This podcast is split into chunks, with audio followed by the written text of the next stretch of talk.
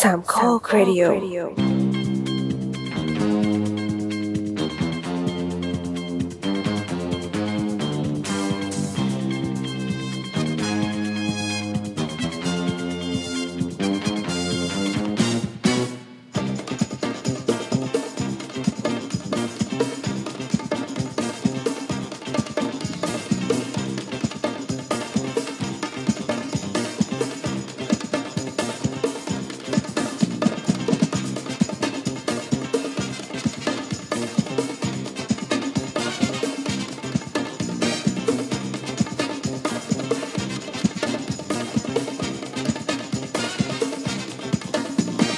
เดือนสิบสอ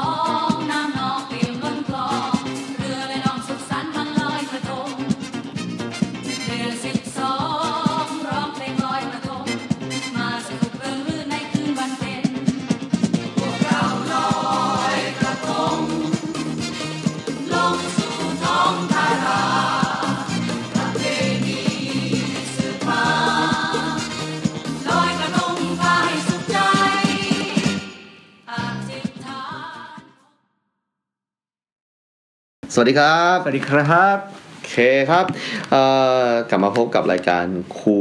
วัยไลฟ์สไตล์นะครับ ครับผม ซึ่งเป็นรายการที่ร้อนแรงที่สุดในเวลานี้นะครับ ครับ เอ่อ ครับ เพราะว่าเราปล่อยไป 2 วันนี้ยอดผู้ฟังแตะแตะ300 แล้ว ครับ 287 ตอนนี้ตะกี้เช็คล่าสุดนะฮะแต่ว่านี่นี่นี่นี่นี่เรา แล้วมันก็จะหยุดอยู่แค่นั้นนะ ใช่ เต็มแล้วอันนี้เต็มที่แล้วเต็มโควต้าแล้วนะครับ ขอบคุณมากๆที่มาฟังเรื่องของเรานะครับ จริงๆแล้วจะว่าไปเนี่ยมันคือประวัติศาสตร์นะที่ที่เรามานั่งอัดอัดๆกันอยู่เนี่ยเราไม่ได้ให้ความรู้ใครเลยนะครับ เราเราบันทึกความทรงจำของเราลง เอาไฟล์เสียงของเรานะครับ กลั่นมาจากมันสมองเราเผื่อวันหนึ่งเราเป็นอัลไซเมอร์ขึ้นมา ครับ ใช่ไหมครับ เรามาเปิดฟังดูโอ้กูเคยไปที่นี่มา แต่งตัวแบบนี้ครั้งแรกอะไรประมาณนี้ ผมว่า นะครับ ให้มันลืมไปเลยดีกว่าจุดนั้น ใช่ครับก็ในหน้าที่นี้นะครับก็ขอขอบคุณนะครับบริษัทสาวข่าวนะครับ อ่าโดยคุณอะไรสักอย่างนี่เป็นคนเยอรมันผมจำไม่ได้นะครับ ที่ได้สร้างแพลตฟอร์มตัวนี้ขึ้นมาทำให้เราได้พูดนะครับ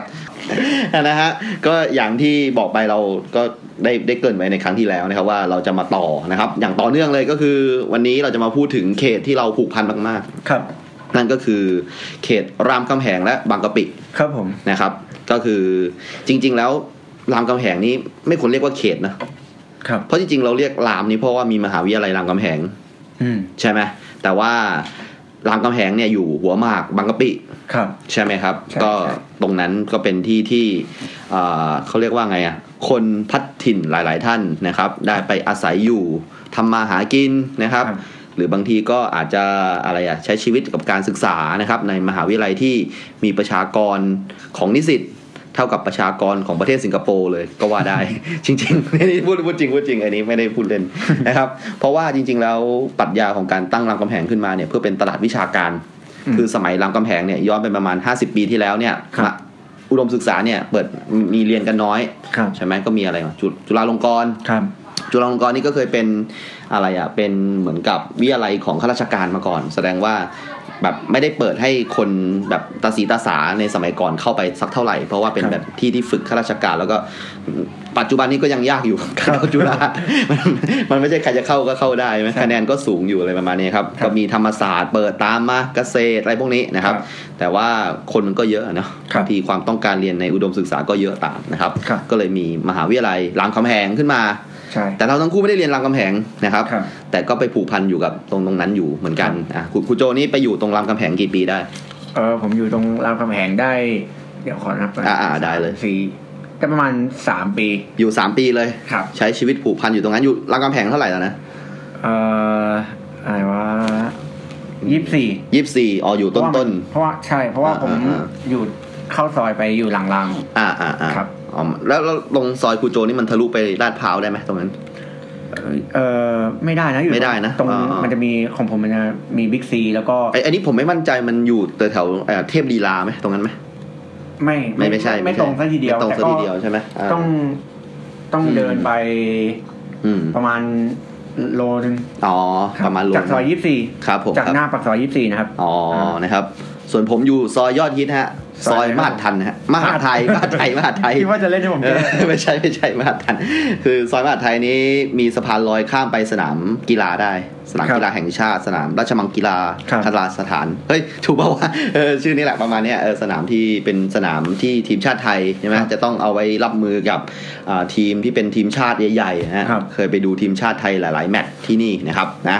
เอ่อทำไมครูโจต้องไปอยู่รามด้วยเพราะว่ามันยังไงเดินทางสะดวกหรือยังไง มันมันเพื่อนตอนแรก อ่า ตอนแรกเพื่อนไปอยู่ก่อน อ่า เอ่อ คือเพื่อนเรียนราม เพื่อน หรือว่าเพื่อนเรียนที่มสว เพื่อนเรียนที่มสวครับ อ่าฮะ แต่ว่าเอ่อเพื่อนผมเนี่ยเขาเป็นเหมือนกับนักเดินสายตะกร้ออะไรเงี้ย อ่าฮะอ่าฮะ ครับ แล้วก็เอ่อเหมือนกับว่าที่รามเนี่ยมัน อื จะ ม เป็นเหมือนจุดศูนย์กลางของเขาพอดี อ่า ที่เขาจะ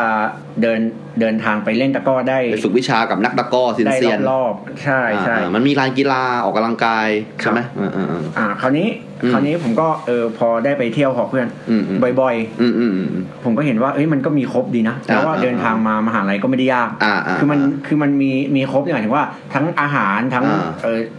ที่ที่เราจะไปผ่อนคลายที่ออกกำลังกาย อ่าฮะอ่าฮะ มันมันครบมากกว่ามันเยอะ อ่าม มากกว่าตรงที่ผมอยู่ผมอยู่ตรงห้วยขวางเนี่ยไม่ใช่ว่าไม่เยอะ อ่าอ่า แต่ว่า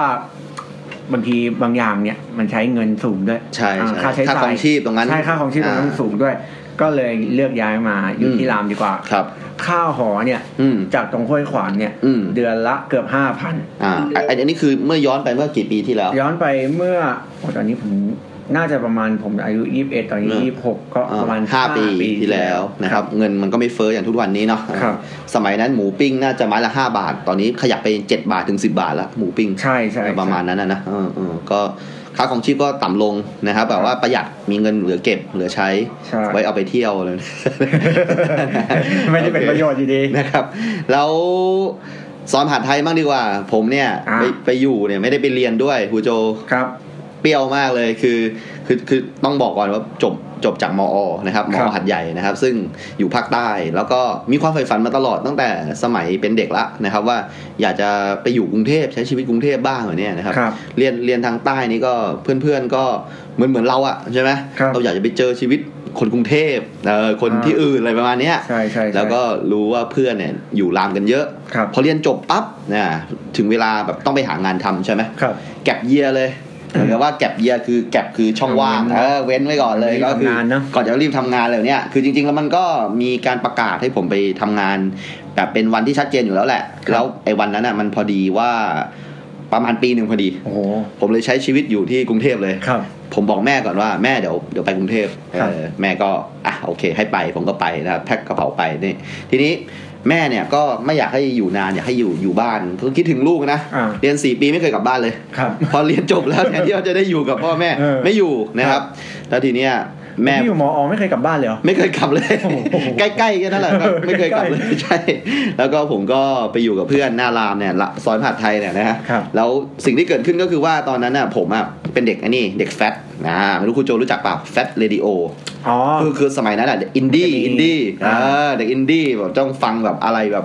แปลกๆ กี่ปีที่แล้วเนี่หอยย พี่เราเราบอกอย่าง เอา นี้บอกระยะเวลาหน่อย เอ่อปีสี่เก้า เพราะว่าไม่ เพราะว่าเดี๋ยวพอพูดพอพูดถึงแฟตเนี่ย เออเออ ยุคผมก็มีแฟต มีมีเหมื แต่ อน ว่า กันเออ ศิลปินเนี่ยคะแล้ว อ่าเป็นคนละแบบใช่ไหม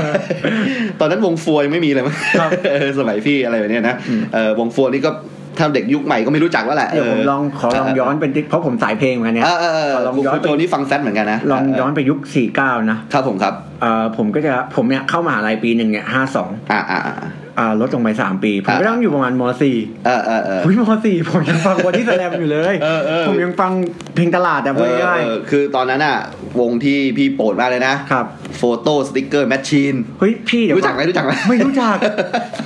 โฟโต้สติ๊กเกอร์แมชชีนจำ เฮ้ย ได้ มัน เลย มัน ออออ เป็นใต้ดินหรือเปล่า ไม่ใต้ดินมีก็มีขายซีดี ก็น่าจะปั๊มมาพันพันแผ่นอะ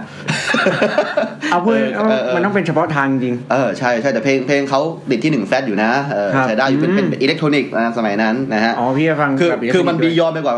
อ่าเบเกอรี่มิวสิกอีก ครับ คือคือสำหรับคนบ้านนอกนี่ใครฟังเบเกอรี่นี่คือหูถึงนะ เออ ถือว่าจะมีคลาสนะ ใช่ เออไม่ใช่คนธร เอ้ย รม แต่ผม ดา มาเคยได้ยินชื่อนะ เออเออเออ แต่แต่ผมน่าจะต้องเคยฟังแหละเบเกอรี่อะไรเนี่ย ๆๆ แต่ว่า เฮ้ยเบเกอรี่มันเป็นค่ายไอ้น้อง เหรอ มันไม่ใช่ศิลปิน เพราะว่า มันมันเป็นค่ายที่อ่ามีมีโมเดิร์นด็อกนะมีวงพลูอย่างละ อ๋อถ้าผมได้ยินก็คงได้ยิน เออ ก่อน อะไร นั่น ป แหละ ระมาณนั้นมีไอ้ไทอัมคิงดอมสมัยก่อน เฮ้ยไทอัมคิงดอม อ่า ผู้หญิงที่เป็น อ่ะสองคนสายเดียวประมาณนั้น ผมรู้จัก เออ ไทอัมคิงดอมได้ก็ เออ เพราะรายการทาง YouTube รายการ อ๋อใช่ห แต่ไม่ได้ว่า ไม่ได้ดูแต่แบบตอน สมัย น ไม่ใช่ไม่ใช่ ออกอันนั้นไม่ใช่ แล้วก็ เออ เอ่อมันก็เลยแล้วก็รู้จักเพลง อ่า ที่เคยดังตอนนั้นไอ้ที่พาเช็ดหน้าตกใช่ไหม อ่าอ่าอ่าอ่านั่นแหละนั่นแหละนี่นี่คือค่ายเบเกอรี่นี่คือแบบว่าผู้ที่สรรสร้างปั้นศิลปินพวกนี้ขึ้นมานะครับ แต่ผมได้ยินเนี่ย เออเออ ผมได้ยินชื่อค่ายนี้แล้วอ๋อมันเป็นค่ายไม่ใช่ มันเป็นค่ายไม่ใช่เป็นศิลป์ไม่ใช่เป็นศิลปินอ่า แล้วแล้วแล้วแล้ว อ่าอ่าอ่า เออผมอยากถามพี่ ครับผมได้ ไอไออย่างวงตอนมสี่มสาม อ่า อะไรเงี้ย อ่า ช่วงช่วงกับผมอยู่ประมาณมปลายเนี่ย ครับ วงพาราดอกเนี่ย อ่ามั มันถือว่าเป็นเป็นเขาเรียกว่าอะไร ต้องหูถึงไหมหรือว่า เอ่อ ธรรมดาไหมหรือว่า คือพาราดอกเนี่ยอ่าอันนี้พี่ก็ไม่ใช่สายดนตรีอะไรมาก แต่พาราดอกเนี่ยพี่ก็ตามมา ครับ ชุดที่พี่ตามชุดแรกคือแมลงวันสเปน ครับ เคยฟังไหม ไม่ ไม่ผมเคยผมเคยฟังหมด เออเออ แต่ หมดเลย ถาม หมดเลว่าย ให้ร้องอะร้องไม่ได้นะ อ่าอ่าอ่า แล้วเนี่ยพาราดอกอะเพราะเพื่อนผมอะมันมีอยู่กลุ่มหนึ่ง อ่าอ่า แล้วผมก็แค่ไปเฉียดเฉียดๆมัน อ่าอ่าอ่า ครับมันฟังพาราดอกกัน คือคือคือช่วงนั้นมีเพลงแกงเผ็ดเป็ดย่าง คือแบบว่าพี่ฟังแบบท่อนแรกเลย อ่านตำลาหน้าหนึ่งแล้วจึงเริ่มลงมือทำโอ้ย เนื้อเพลงมันคือแบบว่าล้ำสมัยมากเลยค ครั รับ บ คือหลุดจากเรื่องรักอกหัก อ่า เรื่องของแบบว่าแอบชอบอะไรไม่มีแล้ว อ่าอ่าอ่า เปิดตำราหน้าหนึ่งแล้วจึงลงมือทำ เพราะเพลงทั่วไปอะ เออเออ เพลงทั่วไปจะเป็นเรื่องรัก ใช่ ใช่ มีเพลงแมลงวันสเปนด้วย อ่ามันเป็น เออมีเพลงแบบว่า นักมยกลอะไรพวกเนี้ย ให้เคารพแบบกฎจราจรก็มีอยู่ในอัลบั้มเดียวกันเลย ใช่ใช่แบบว่าให้คนรณรงค์ไอ้อะไรประมาณนี้ แล้วก็พาราดอกน่าจะผมจำได้ว่ามันมีอัลบั้ม Intro 2000 นะครับ ก็คือเหมือนว่า 2000 นี่ 2000 ใช่ไหม ครับ ก็คือน่าจะออกประมาณปี 2000 ครับ เขาจะรวมเอาพวกใต้ดินเนี่ยขึ้นมาจีนี่มึงนะผมจะไม่ผิดนะค่ายจีนี่ปัจจุบันเนี่ย อืม นะครับก็พาราดอกก็เป็นหนึ่งในอ่าศิลปินที่ไปเดบิวต์กับอัลบั้มนั้นนะครับ แล้วก็มีเซ t เดเซโกถ้าจำได้ ปัจจุบันนี้ก็เป็นภรรยาของคุณโย่งอัมแชร์อ่ามีมีมีหลายๆวงมีพระพลจำได้ตอนนั้น ผมจำได้ว่าผู้หญิงคนนั้นอะเป็นนักร้อง อ่าอ่าอ่า ผมจำชื่อเขาไม่ได้ ใช่ใช่ เออ เขาคือคุณก้อยมั้งเออเซเดเซโกมีหลาย ๆ วงนะครับ มีวงอ่า power super glue อ่า อันนี้ไม่รู้จัก เนี่ยไอเดี๋ยวเอ่อผมไม่อยากร้อง โอเคอ่ะก็คือตอนนั้นก็คือว่าเป็นเป็นเป็นสายเพลงเหมือนครูโจเลยก็ก็อยู่หน้ารามอะไรประมาณนี้นะครับ แล้วก็ที่ที่ต้องบอกว่าจริง ๆ รามเนี่ย ตอนแรกตัดสินใจเนี่ย แม่เนี่ยก็บอกแม่ว่าจะไปอยู่รามใช่ไหม ครับ แล้วบอกว่าเราเนี่ยก็ก็ไปเลย ปรากฏว่าเงินหมด แม่ก็โอนค่า ค่าอะไรสักอย่างนะฮะ มาให้บัญชีผมประมาณ 2,500 ครับเอ้ยพี่ นะครับ ไอ้ไม่ไม่แล้วแม่แม่พี่ให้เงินอยู่ไหมปีนั้น หลังจากเรียนจบ อืมแกแกให้มาเที่ยว แล้วก็ผมก็โทรไปบอกว่าเงินหมด แกก็โอนมาให้อีก อืม 2,500 แล้วเหมือนกับคืนนั้นมีแมนยูมั้ง ครับ เออพี่ก็ใส่แมนยูไปประมาณพันกว่ากว่า นะครับ แล้วก็เหมือนจะโดนโดนโดนแดก เราวัยรุ่นแหละตอนนั้น เอวัยรุ่นเฟี้ยวเฟี้ยวดูบอลกับเพื่อนอะไรแบบเนี้ยเราใส่สักหน่อยเพื่อน การได้การ ใส่ เสีย เออเราก็เอาอะเออ ปรากฏว่า แล้วพี่ก็เหลือประมาณเงินประมาณพันห้า ภายในเวลา พี่พี่เดินไป FBT ครับ หน้าซอยมหาไทยเป็นมี FBT ใช่ป่ะ ใช่ แล้วพี่อ่ะตอนนั้นอะมีความใฝ่ฝันว่าจะมีซิทแพค ครับ พี่เจอไอ้ที่เก้าอี้ที่มันแบบว่าเล่นซิทอัพอ่ะ ที่แบบว่ามัน อืม ต้องนอน โค้งๆ อ่า อ่ะ โค้งๆ แล้วก็นั้นขึ้นมา ครับ พี่เห็นมันลดราคาจาก 2,500 หรือ ครับ 1,500 พี่ซื้อเลย พี่ซื้อวันนั้นเลย พันห้าร้อยสุดท้ายพี่ซื้อวันนั้นเลย เออ แล้วก็แบกมากับเพื่อน ครับ เออ แล้วก็โทรไปหาแม่ว่าแม่ครับเงินหมด ภายในเวลากี่วันเนี่ยพี่ช่วงเวลา สามมึง อืม เออแค่นั้นแหละคือสองพันห้าสมัยนั้นมัน อ่ามั มันเยอะนะมันเยอะนะ แม่ก็บอกว่า 49นะ เออ นั่นคือที่กูโอนให้มึง อ่ะ มันเป็นค่าตั๋วรถไฟกลับนะ เออนี่แหละ คือกูอยากให้มึงกลับบ้านมา เอาจริงๆสองพันห้าที่พอตั๋วเครื่องบินด้วยนะ สมัยนั้นอ่ะเออได้อยู่นะสองพันห้าเนี่ยเออ คือแม่ยังโอนมาเผื่อให้ฟุ่มเฟือยอีก ใช่ใช่คือผมก็ไม่รู้จุดประสงค์ของแม่ว่าแม่โอนมาให้ใช้ฟุ่มเฟือยเหรออะไรเนี่ย เฮ้ยพี่แล้วแล้ว เออเออ สมัยนั้นคือไงก็โทรศัพท์คุยกันธรรมดามือถื ใช่ใช่มือถืออากาเทลผมจำได้เลย แบบว่า เนี่ย Alcatel แบบสีแบบสดใสมาก ครับ แบบไม่มีไม่มีหน้าจอเลยมีแต่ตัวเลขอ่ะ ทีนี้ผมก็โอเค ก็ต้องใช้ชีวิตอยู่ท่ามกลางเงินประมาณ 300 บาท ครับ นะครับที่เหลือเหลืออยู่นะ เศษเศษๆแล้วบอกว่าผมก็กลับบ้านไม่ได้ เพราะว่าแม่ไม่โอนมาให้อะไรอีกแล้ว เพื่อนก็อยู่กันแบบอดๆอยากๆที่รามกำแพง นะคุณคุณจะว่าผมเนี่ยก็คือเพื่อนก็ไปเรียนหนังสือใช่ไหมผม ครับ ก็ว่างอยู่หอเพื่อนเลยเนี่ย ผมก็เลยคิดว่ากูทำอะไรดีวะชีวิตอะไรแบบเนี้ยนะ ครับ ผมก็เลยเดินไปเซเว่น ครับ ก็ถามว่ารับพนักงานเซเว่นไหมครับ มันทำเองด้วยอัตโนมัติเนาะ ใช่ใช่ใช่ผมไปสมัครเซเว่นเว้ย ครับ แต่ว่าความพีคของเซเว่นที่ผมไปสมัครเนี่ย มันมีแผนกเบเกอรี่สดๆกูโจ คือเซเว่นเนี่ยเราต้องเข้าใจก่อนว่ามันเป็นร้านสะดวกซื้อที่เข้าไปกี่โมงมันก็เปิด อ่า มันก็เลยมีเซเว่นอยู่อยู่อยู่อยู่สาขาหนึ่งตรงรามเนี่ย มันไอเดียเก๋มาก เพราะว่าตรงนั้นอ่ะซอยมหาดไทยเนี่ยใครเคยไปจะรู้ว่าผับเยอะมาก ครับ เออแล้วก็แบบว่าคนกลางคืนก็ใช้ชีวิตกลางคืนใช่ไหม อ่า เขาก็มีไอเดียว่ามันคงจะดีนะที่แบบว่าเราเข้าไปในเซเว่นแล้วเจอเบเกอรี่อบใหม่ตลอดเวลา อืม อ่ามันเลยมีแบบร้านเบเกอรี่อบใหม่ตลอดเวลาอยู่ในเซเว่นด้วย ครับ ผมก็คิดว่าการเป็นเด็กเซเว่นเนี่ย ครับ สกิลไม่ค่อยมาก อ่า อ่ากูเป็นทั้งทีอ่ะ ใครก็ ใช่ไหม เป็นได้ด้วย เราอยากจะเป็นเซเว่นที่มีสกิลสูงหน่อย อ่า ผมก็เลยไป เบเกอรี่ด้วย ไปสมัครไอ้แผนกเบเกอรี่เนี่ย ครับ เออ ผมจำได้ นั่งนั่งรถไปโซนที่มันเป็นธุรกิจอ่ะเออไอ้ไอ้ซอยละลายซับนี่มันอยู่โซนอะไรนะ ผมผมลืมละ ที่คนทำงานก็ไปเยอะๆอะนั่งรถอ่ะ ไอ้ที่ผมก็ไม่มั่นใจ ผมจำเลขไม่ได้ เออ มันมันมีซอยละลายซับไม่ใช่ไม่ใช่อยู่ในรามนะ อยู่อีก อ่า เขตหนึงเลยอ่ะ มันจะมีสำนักงานของ CPO อะไรพวกนั้นอะอยู่แบบว่าคนหนุ่มสาวออฟฟิศจะอยู่ตรงนั้นเยอะอะ อ่ะอยู่ทางลาดพร้าวหรืออยู่ทาง เออน่าน่าจะพ้นพ้นไปเขตเขตเมืองนะครับ เอออผมผมจำไม่ได้ อ่า ผ โอ ม เค ก็จำไม่ได้เหมือนกัน เออเออพ้นทางห้วยขวางอะไรไปแถวนั้นแหละ เออ ครับ ผมก็ไปเว้ย แล้วก็ไปปุ๊บ ก็จะเจอแบบว่าลุงลุงป้าป้าแบบแบบจากทางอีสานมั่งเหนือมั่งใต้มั่งเลยเนี่ย ค ก รับ ลับมาเพื่อไปสมัครเป็นพนักงานเซเว่นรอสัมภาษณ์ ครับ แล้วผมเป็นคนหนุ่มสาวคนเดียวเลย ตรงนั้นในออฟฟิศตรงนั้นนะนะ คแล้รับ วผมก็ถูกแยกไปสัมภาษณ์อีกที่หนึ่งเพราะว่ามันเป็นโซนของการทำเบเกอรี่ไอ้นั่นคือเป็นคนทำเซเว่นธรรมดา ครับ ผมก็ไปปุ๊บเขาก็ดูประวัติผม ผม ครับ พอดีผมติดประวัติไปด้วยเพราะว่าเพิ่งเพิ่งเรียนจบมาเลยเนี่ยก็เลยแบบติดติดๆไปด้วย ปรากฏว่าเขาก็บอกว่า นี่จะมาทำไอ้นี่จริงเหรอเอออ ม เห็นผมจบปอตรีมาเนี่ย ครับ แล้วจบวิทยาศาสตร์ด้วยเนี่ย อืม เออบอกใช่ครับ แต่มันได้ชั่วโมงละยีิบเจ็ดบาทเองนะ ครับ อ๋อทำครับผมผมตัดสินใจแล้ว ครับ อ่าประมาณนี้นะครับเขาก็บอกอ่ะเดี๋ยวลองทำดูนะ ครับ แล้วก็ผมก็ไปได้ชุดมาเป็นเครื่องแบบนะครับ เป็นทำเบเกอรี่ ครับ เอออยู่ที่รามเลยมาเนี่ย แล้วผมก็ไปเจอคนที่เซียนเบเกอรี่ที่ทำมาก่อนหน้าผมเนี่ยเขาสอนงานผม ครับ อาอายุน้อยกว่าอายุน้อยกว่าเรียนราม ครับ แม่งโคตรสู้ชีวิตเลย ครับ คือชีวิตผมนี้แบบมันไร้สาระ สองพันห้าในสามวัน เออเออ เออ แล้วแม่งต้องไปทำงาน อ่ะ กับอีกคนหนึ่งที่บอกว่า ใช้แบบว่าเงินนิดนิดหน่อยหน่อยๆเก็บหอมรอมริบส่งให้แม่ที่บ้านนอกด้วยอะไรแบบเนี้ย โอ้ เออ แล้วทำเบเกอรี่เก่งมากเลยแบบปั้นตุ๊บตุ๊บตุ๊บสับช็อปช็อปนะฮะแล้วเขาก็สอนผมว่าคือแป้งเนี่ยมันมีหลายแบบมีแป้งโดแป้งอะไรมากมาย ครับ ทีนี้แป้งเนี่ยมันจะฟรีดมาจากบริษัท เพราะว่าเขากลัวว่าเราจะไปขโมยสูตรแป้ง แล้วไปทำเอง ครับ เขากลัวอย่างนั้นนะครับเขาก็เลยฟรีดมาให้เรียบร้อยเลย ครับ หน้าที่ของเราคือฉีกซองแล้วก็ตั้งไว้ แล้วให้กดนาฬิกาตั้งไว้ เพราะว่ามันจะมีอายุของยีสต์ อืม ยีสต์ก็คือมันจะทำให้แป้งค่อยๆ ขึ้นรูป ครับ พองตัวขึ้นมาพอพอแป้งมันใช้ได้เนี่ยหน้าที่เราก็คือมาขึ้นรูป ครับ ขึ้นรูปเป็นครัวซอง ขึ้นรูปเป็นขนมปังอะไรทั้งหลายแหละเนี่ยเป็นเป็นพายเป็นอะไรพวกนี้นะครับ ครับ มันมีวิธีการขึ้นรูปหมด ครับ เหมือนเหมือนศิลปะเลยนะเราเราปั้นแป้งให้มันเป็นแบบรูปร่างอะไรเงี้ย ครับ ผมผมก็ค่อนข้างหัวไวพอสมควรนะครับ อ่าน นะเรียนรู้ไวเนี่ยก็ ครับ ทำทำได้คือเริ่มอยู่คนเดียวได้โดยไม่ต้องมีพี่เลี้ยงเนี่ยประมาณวันที่ 7 ของงานได้ ครับ เออแบบว่ายืนโซโล่คนเดียวเลย ได้แบบปั้นได้ทุกแบบ ใช่ใช่ใช่ อืม เพื่อนแม่งก็เดินมาซี่เซเว่นมาถ่ายรูปเลยเนี่ย คือแบบชีวิตมันเท่ดีตอนนั้นนะครับนะครับ แล้วแล้วขนมปังที่ผมเขาเรียกว่าอะไรอะทำทำแล้วมันเหลือมันจะมีอายุของมันใช่ไหมมันต้องสดอย่างเนี้ย ครับ ไอนโยบายของบริษัทเนี่ย ถ้ามันเหลือทิ้งถังขยะเลย อืม เออแบบว่าผมก็สงสัยว่าทำไมไม่ให้พนักงานเอากลับไปกินวะ อืม ตอนเนี้ยเขาก็ทิ้งถังขยะเลย ครับ แล้วทีเนี้ยผมอ่ะก็รู้ว่าเขาทิ้งที่ไหน เพราะผมเลือกงานเออ เอา ผม แล้ว ก็แอบแอบไปถังขยะใกล้ๆเซเว่นอ่ะแล้วก็ไปคุยถุงดำอ่ะว่าผมจำได้ผมทิ้งอะไรไปอยู่เนี้ย ครับ ก็แกะมาเนี่ย ฮะ เออแล้วเอาไปฝากเพื่อนบ้างอะไรบ้าง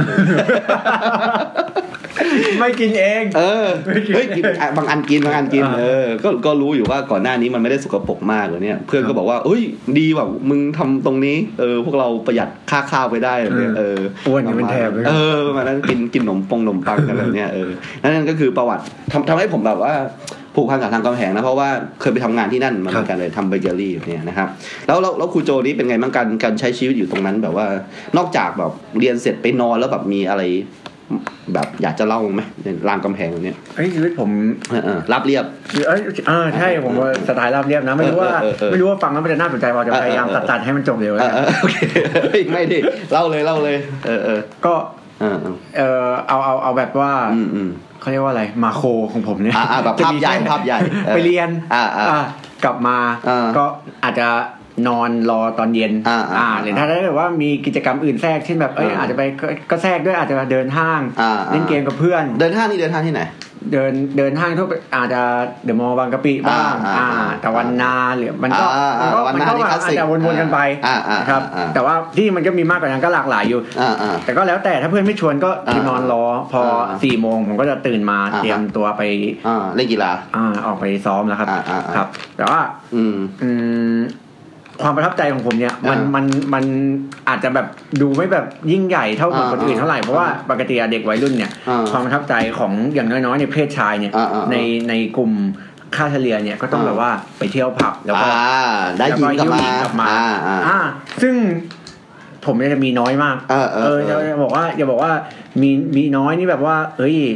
ไอโจมันโมหรือเปล่าจริงๆมันอาจจะไม่มีเลย เออเออ เออจริงๆอะมันก็แทบจะไม่มีเลยนั่นแหละ เออเออเออ ใช่ใช่เพราะว่า เออเออ ผมเนี่ยเป็นคนที่สกิลอะไรต่างๆเนี่ย เออเออ ในในด้าน การ ความ ปฏิสั สั ม ม พั พั น น ธ์ ธ์ กั อะ บ ไรพวกเนี้ย ตรงข้าม เออโซ ตอน เชียล นั้นนะนะตเยอนนั้นนะนะ เออ เออเออ มาช้ากว่าเพื่อนเขามาก เออเออ ผมเนี่ย เป็นวัยรุ่นคนสุดท้ายของรุ่นเลยว่า เอ งั้น อใช่ เออ เนี่ยอย่างปกติเนี่ย ปีหนึ่งเนี่ย อ่าอ่า เออเพื่อนเนี่ยเขามาเนี่ยเขาเป็นกันอยู่แล้ว เออเออเออเออช่ำชอง ใช่ อ่า ผมเนี่ยเพิ่งมาเริ่มหัดในปีสองเนี่ย เออเออ เออ เออ ปีหนึ่งเนี่ยผมยังแบบปั่นจักรยานออกไปเล่นเกมหลังมอเลย จริงเหรอเออเออเออ เออ แล้วแล้วพอผมรู้สึกว่าแบบ อ่า เออผมก็เลิกกับแฟนตอนตอน อ่า จบปีหนึ่งไง อ่าอ่า แล้วก็รู้สึกว่าแบบเอ้ยชีวิตเรามันยังไม่มีอะไรใหม่ๆเข้ามา อ่า ก็เลยเพิ่งได้เริ่มตอนปีสองไง อ่าอ่า ตอนนั้นน่ะ อ่า คืออยู่บ้านอยู่อยู่ตรงนครนายกอยู่ ครับครับ พอเข้ามาปีสาม อืมอืมอืมอืม พอเข้ามาปีสามก็ก็ไปเริ่มไม่ใช่ไปครับเพราะว่าอะไรดี อื อะ ม ซ้อม อืมอืม เพราะว่าเหมือนกับว่าที่รามคำแหงอะค อื รับ มอืม เขาจะมีมหาลัยอื่น แล้วก็มีตัวมหาลัย ครับ แล้วก็มีเหมือนกับชาวต่างชาติอะไรเนี่ย อ่าอ่า มาซ้อมวิ่ง อ่า ผมก็ดันไปหลงไหล เออเออเออ าทางกีฬาทางนั้นก่อนอีก ไปวิ่งกับพวกแบบดำๆนิโก้อย่างเงี้ยเลยเหรอ ไม่ไปฝรั่งก็มี ฝรั่งแบบ ครับ ภู แล้ว เขา ก็แล้วก็นิโกก็มี อ่า แล้วก็บางทีมีเกาหลีด้วย อ่า แล้วคน อ่า เกาหลีผมได้เห็นช่วงประมาณปีสามเนี่ย อ่า คนเกาหลีเนี่ยอายุยังน้อยๆนะ อ่า แต่ตัวสูงมากแบบ อ่าอ่า ยังเรียนมหาลัยหรือยังอะไรเนี่ยบางที อ่า เขามาเรียนที่รามเนี่ย อ่าอ่า แต่ตัวเขาสูงมาก อ่าอ่า ก็คือตอนนั้นชีวิตผมก็เลยหมดไปเวลาเช้าตื่นมา ก็ไป อ่า ซ้อมวิ่งกับมหาลัยอื่นบ้างไปซ้อมวิ่งกับชาวต่างชาติบ้าง อ่า พอตอนเย็นมาก็ไปซ้อมวิ่งบางทีก็วันไหนไม่มีก็ไปเล่นฟุตซอล อืมอืม อ่า ไปนั่งดูเพื่อนเล่นตะกร้อกลายเป็น อ่า ไปทางกีฬาซะงั้น อ๋อ ครับ อ๋อ พอปีสามก็เลยเป็นงั้น อ่าอ่าอ่า พอเข้าปีสี่เนี่ย อ่าอ่า เพิ่งจะได้ เรียน เบื่อ รู้ เบื่อทางนั้น อ่า เออเบื่อแล้วแบบ ชี ว่า วิตกลางคืนบ้างเออ ใช่เพราะอีกอย่างหนึ่งเออปีสี่เนี่ย อ่า วิชาในมหาลัยเนี่ย อืม มันก็จะเป็นพวกเอ่อการสอนวิชาเกี่ยวกับศึกษาศาสตร์ อ่าอ่า จิตวิทยา อ่าอ่า แล้วก็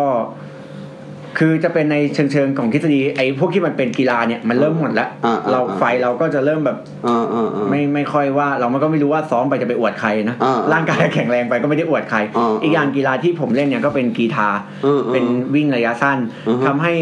เออมันไม่เหมือนกับผมถ้าอย่างฟุตซอลเนี้ย อืม เราเดินไปไหนมาไหน เราจะเจอสนามฟุตซอลเราจะ อืม เข้าไปอวดได้ อืม มันจะพอมีแรงจูงใจให้ซ้อมอยู่ อืมอืมอืม แต่อย่างกีฬาเนี่ยพอเรา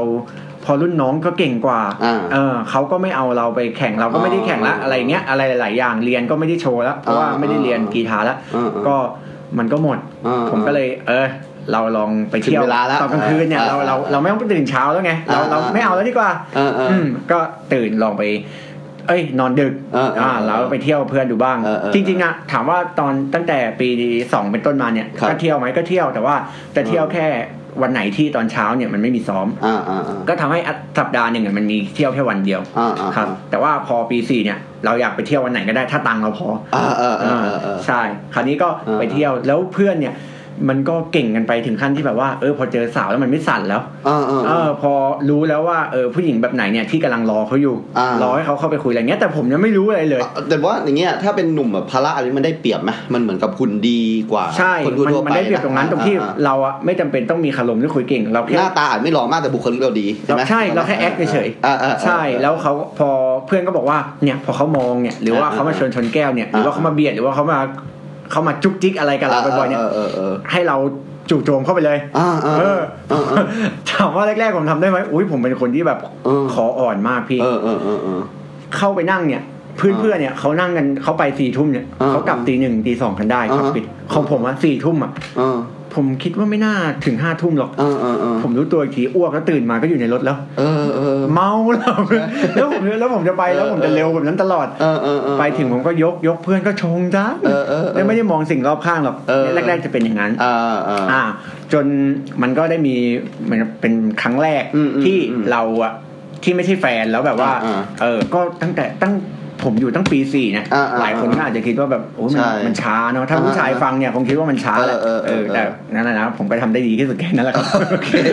นั่นแหละ เออ ก็แบบว่าเออผมมีประสบการณ์ครั้งแรกว่าอ๋อมันจะต้องมาประมาณน้องประมาณนี้อะไรเงี้ย อ๋ออ๋อ มีมีพิกพีคๆด้วย อ่าอ่าอ่า ที่แบบผมเนี่ยเกิดไปแบบรักกับแบบนี้เพื่อนก็เตือนแล้วนะว่า เอ แบอบว่า รักกับผู้หญิงกลางคืน รักกับผู้หญิงคือบอกว่า อ่า เฮ้ยเราเรามีอะไรกันแล้วเราต้องแบบใจแข็งห่างไปเลย อ่าอ่าอ่า เออ อ่าอ่า แล้วแต่ว่าไอ้ผมประสบการณ์มันน้อย อ่าอ่า เราครั้งแรกเนี่ย อ่า ผมก็ดื้อเพื่อนเลย อ่าอ่าอ่า ไอ้ผู้หญิงคนนั้นเนี่ยมันก็ถามว่าเราเป็นอะไรกัน อ่าอ่า อันนี้ เดี๋ยวเล่า ลึกนิดนึงนะ อ่า ลึกลึกนิดนึงนะครับ ครับ ลึกนิดนึง ครับ แต่มันต้องแบบละเอียดแหละตอนนี้ เออ ไม่งั้นไม่เข้าใจ เออเอ้าเออ เป็นรายการผมก็บอกว่าเอ้ยเป็นอะไรก็ได้เราเป็นแฟนก็ได้โอ้โห เออเออ พระเอกมาเลยอะเอเอออเออ พระเอกมาเลย อ่า แล้วแล้วก็เป็นแฟนกันก็เหมือนกับว่า อ่า มันก็จริงจังได้แป๊บหนึ่ง อ่า แล้วมันก็แอบไปเที่ยว มันก็แอบไปมีอะไรกับคนอื่นอะไรเงี้ย หมายถึงผู้หญิงคนที่ ผู้หญิงนะผู้หญิง ครูโจกำลังจะเป็นแฟนกับเขาเลยเนี่ย เป็นแล้ว ออ เป็นแล้ว ด้วย เอ เอ อ อเออ นั่นแหละ อันนี้ อืม แต่ว่าแต่ว่าตอนนั้นอะเราไม่รู้ว่าเนี่ยมันคือธรรมชาติที่ อ่าอ่า ที่ ผู้หญิง ที่เราจะต้ ก็เป็น ออใช่ อ่า ใช่เราก็แบบเอ้ยไปตีโพยตีปลายมันหมดแรงไม่อยากทำอะไรไม่อยากเที่ยวอะไรอย่างเงี้ย อ๋อ เออ แต่ว่าเนี่ยเพื่อนมันก็เตือนแล้วว่าแบบ อ่าอ่า จริงๆต้องเป็นอย่างงี้เออหลังจากนั้นอะพอเราแบบผ่านประสบการณ์ครั้งแรกไป อ่า ปุ๊บ อ่า เราก็แบบคุ้นเคยกับมัน เราก็ อ่า เริ่มโฟล์ขึ้นเนาะ อ่าอ่า เออไปไปไปพับอะไรอย่างเงี้ย อ่าอ่า เราก็รู้ว่า ไม่มีรัก หน้า จริง หน้าที่ของเรามันคืออะไร อ่าอ่า เออ เออมันก็ประมาณนั้นมันก็แบบปุ๊บไปมันก็สนุกดี อ่าอ่า เออจบ อ่า จบมันก็จบปีสี่มาด้วยอะไรที่มันแบบ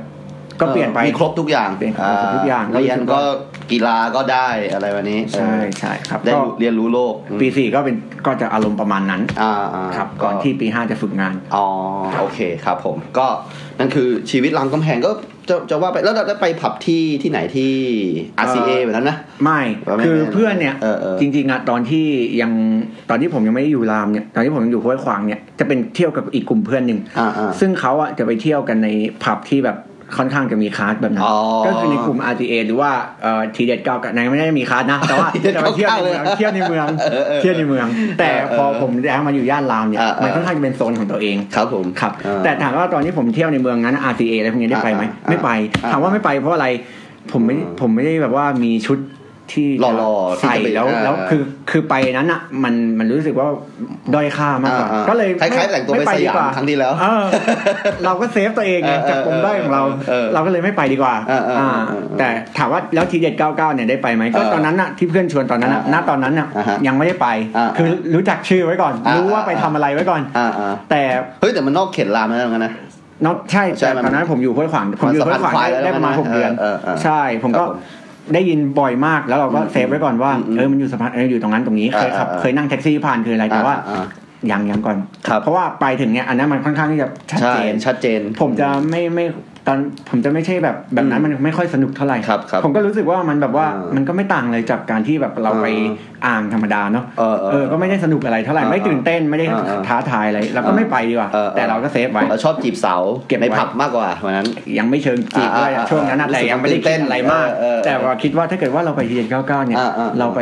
เราไปที่แบบที่มันมีให้เลือกเลยดีกว่าไหม อ่าอ่า หลากหลายแล้วมีไฟเห็นอะไรชัดเจนด้วย ครับ อ่า อ่าอ่า แต่มันก็เป็นอีกฟิลหนึ่งแต่เดี๋ยวเดี๋ยวจะเล่าไปเรื่อยก็คงจะเล่าให้ฟัง อ่า ให้เล่าให้ฟังว่ามันเป็น ใช่ ฟิล ใช่ ไหนเนาะแต่ว่าตอน เออ แต่แต่ที่เล่าเนี่ยแค่ปีสี่เนี่ย อ่าอ่า ผมยังไม่ได้ยังไม่ได้ไปอย่างนั้นเลย อ่า เนี่ยมันเฮ้ยเรามาเล่าทำไมเรามีแต่เรื่องแบบ เฮ้ยเดี๋ยวเดี๋ยว วะ เดี๋ยวเราเราจะมีเราจะมีเหมือนกับว่าพูดถึงเรื่องนี้โดยเฉพาะเลย หรือมี เรื่องของ จงเฉพาะเหรอ ของแบบแบบคือแต่ว่าพูดแบบไม่ได้แบบจะเชิญชวนทุกคนไปทำผิดศีลอะไรกันอย่างนั้นนะ อ่า คือเราเราพูดถึงสภาพความเป็นจริง ใช่ เพราะว่าจริง ๆ แล้วเนี่ยเอาจริงๆพวกเราก็แบบไม่ได้แบบเป็นคนที่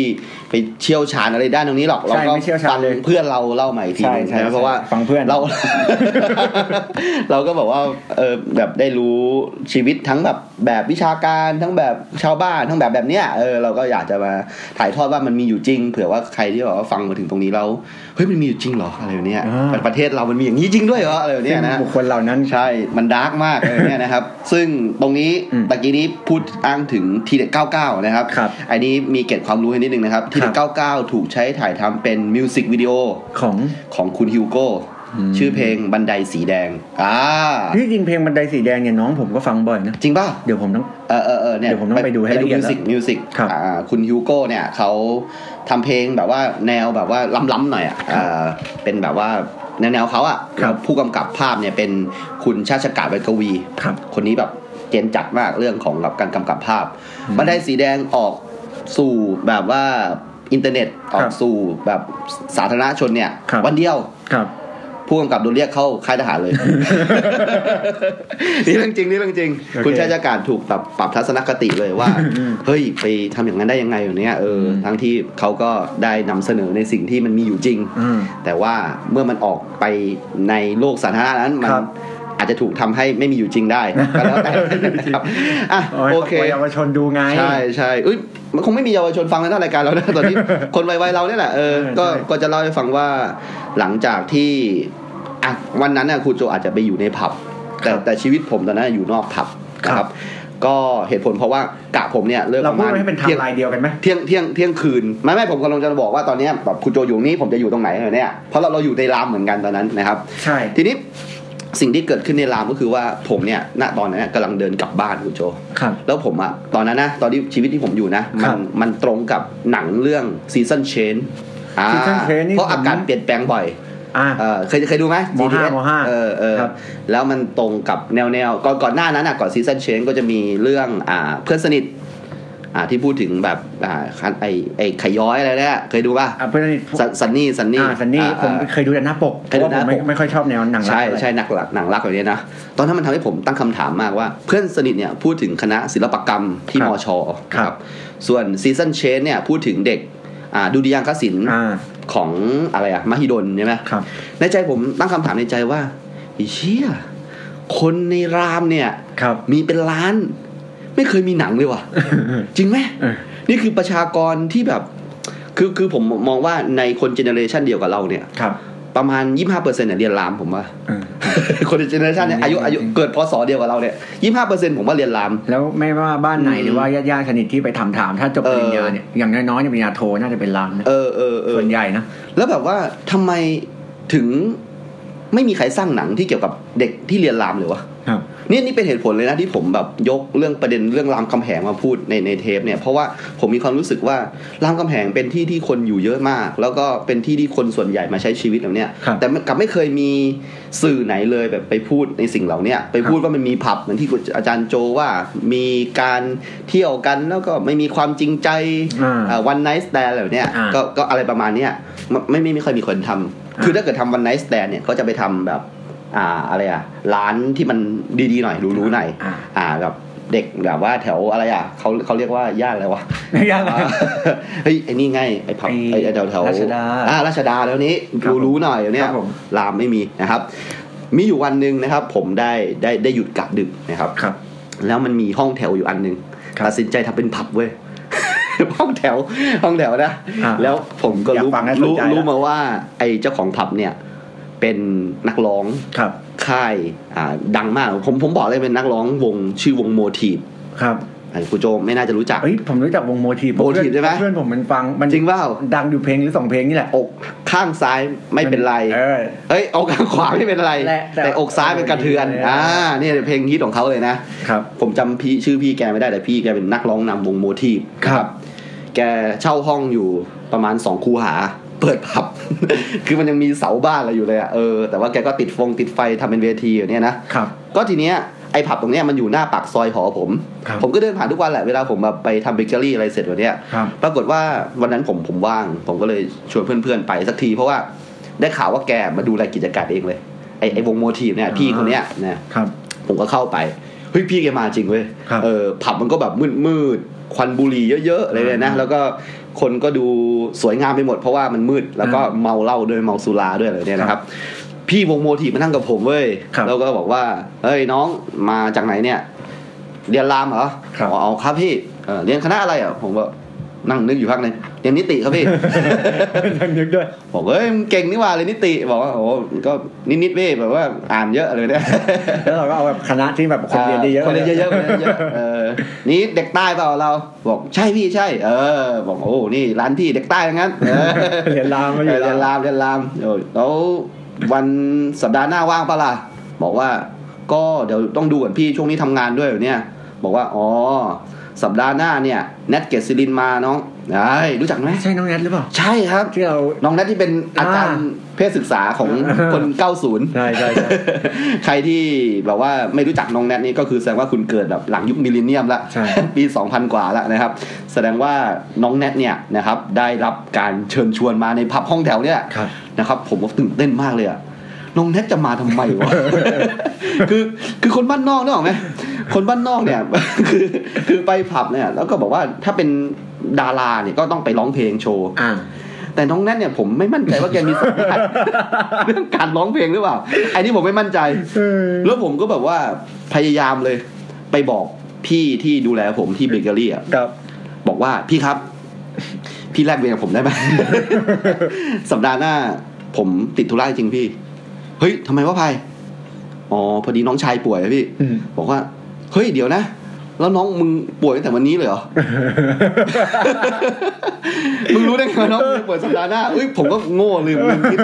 นะครับ บอกว่าอ๋อไม่พี่หมอนัด แต่มึงกะดึกไม่ใช่เหรอวะ โอ้โห แม่งโกหกไม่เนียนมากเลยอ่ะเอ อ ไปไปมามานี่แบบว่าผมแบบดู โอ้ยพี่ไม่ได้วางแผนเลย ไม่ได้วางแผนเลยเลย น้องแนทอยู่ในหัวอย่างเดียวเนี่ย แล้วก็โกหกไปเรื่อยอะเออ แล้วผมก็บอกว่า เอาวะสงสัยไม่ได้ลาแล้วอะกู อืม สักพักหนึ่งอ่า ไอ้น้องแนทมาวันเสาร์ ครับ วันศุกร์เว้ย พี่แกบอกว่า เฮ้ยมึงไปดูน้องมึงเถอะ เดี๋ยวกูอยู่เอง เอ๊ะ ไอ้ยผู้จัดการบอกอยู่เองเลยนะเออผมว่าโอเค เรียบร้อยเลยปุ๊บนะครับ ปรากฏว่าพอไปปุ๊บ พี่นะ นะ ค ค รั รั บบ ก็เชื่อเนาะ เชื่อ เชื่อ น้องแนทคือพอผมไปใช่ไหม ครับ แล้วมันขายตั๋วกันข้างหน้าเว้ย ครับ โต๊ะละร้อยอะไรประมาณเนี้ย ครับ ปรากฏว่าพี่ก็ต่อแถวซื้อตั๋วเว้ย ครับ ตั๋วเต็ม อ่าทำไงล่ะ คนเต็มเลย คนเต็มทั้งรามเลย ปรากฏว่าพี่ ใช่ พี่ก็เข้าไป ผมผมก็ไปว่ะ เออเออเออแอบแอบเข้าไปแบบเนี้ย เออ ก็เข้าไปปุ๊บนะครับ บอกว่าพี่จำผมได้ไหมที่พี่ชวนผมอ่ะ อืม เออ บอกเฮ้ยจำได้ เฮ้ยมึงเข้าเลย อืม เฮ้ยกูให้ให้โต๊ะมึงรายท้ายหน่อยแล้วกันนะ อืม โต๊ะเหลือๆอยู่เนี่ย อืม ผมก็เข้าไป โอ้โหแบบสุดยอดมากเลยอ่ะ คือคือคือคือคือคือแน่นอนว่าอ่าการแต่งตัวของน้องแนทเนี่ยสุดยอดอยู่แล้ว เพราะว่าทุกคนก็หมายมั่นจะมาดูไอ้สิ่งนั้นแหละ นะครับ แต่แต่ความสามารถของเธอคือเธอร้องเพลงได้เว้ย อ๋อ เออเพ มา ราะ ร้อง ด้ว เพ ย ลงหน้ามาร้องเพลงนะ ใช่ใช่ ไม่ใช่มาร้องเฉย ใช่ คือคือเพลงแกค่อนข้างโอเคด้วยบอกว่าดี คือวันนั้นผมก็มีประสบการณ์ที่ดีกับการได้ดูน้องแนท ขอขอไม่ลงในรายละเอียดแล้วกันเพราะว่าเหมือนกับ Infinity Podcast เป็นค่ายความรู้นะครับ นะครับก็ก็ใครสนใจก็มาทักแชทได้ เดี๋ยวเราให้ฟังนะครับก็โอ้โหแบบคนบ้านนอกอ่ะเออแล้วแบบว่าเราดูน้องแนทตอนเรียนปอตรีอยู่เนี่ย ครับ นะครับ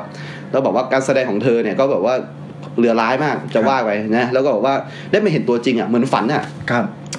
คือคือถ้าเกิดเธอเป็นศิลปินที่ทำงานบนดินอ่ะคงจะเอาปกซีดีไปให้เซ็นบ้างแล้ว แหละ ตอนนั้นแบบคิดในใจเลยว่า อยากได้อะไรเซ็นน้องแนทว่ะเอาอะไรให้แกเซ็นดีวะเออเนี่ยเออ เราต้องเราต้อง ไม่มี เอาคลิปในมือถือเรา ใช่ใช่ผมจำได้เลยว่าโลโก้ของบริษัทน้องแนทอ่ะเป็นม้าสอง ตัว มาขี่กัน ไม่ไม่ไม่ใช่ม้าสองตัวเฉยๆแล้วกันไปหาเอาเองเออเออเออนะครับนั่นนั่นก็คือชีวิตกลางคืนนะครับของรามคำแหงเชื่อไหมว่าแม่ผมเคยไปรามคำแหง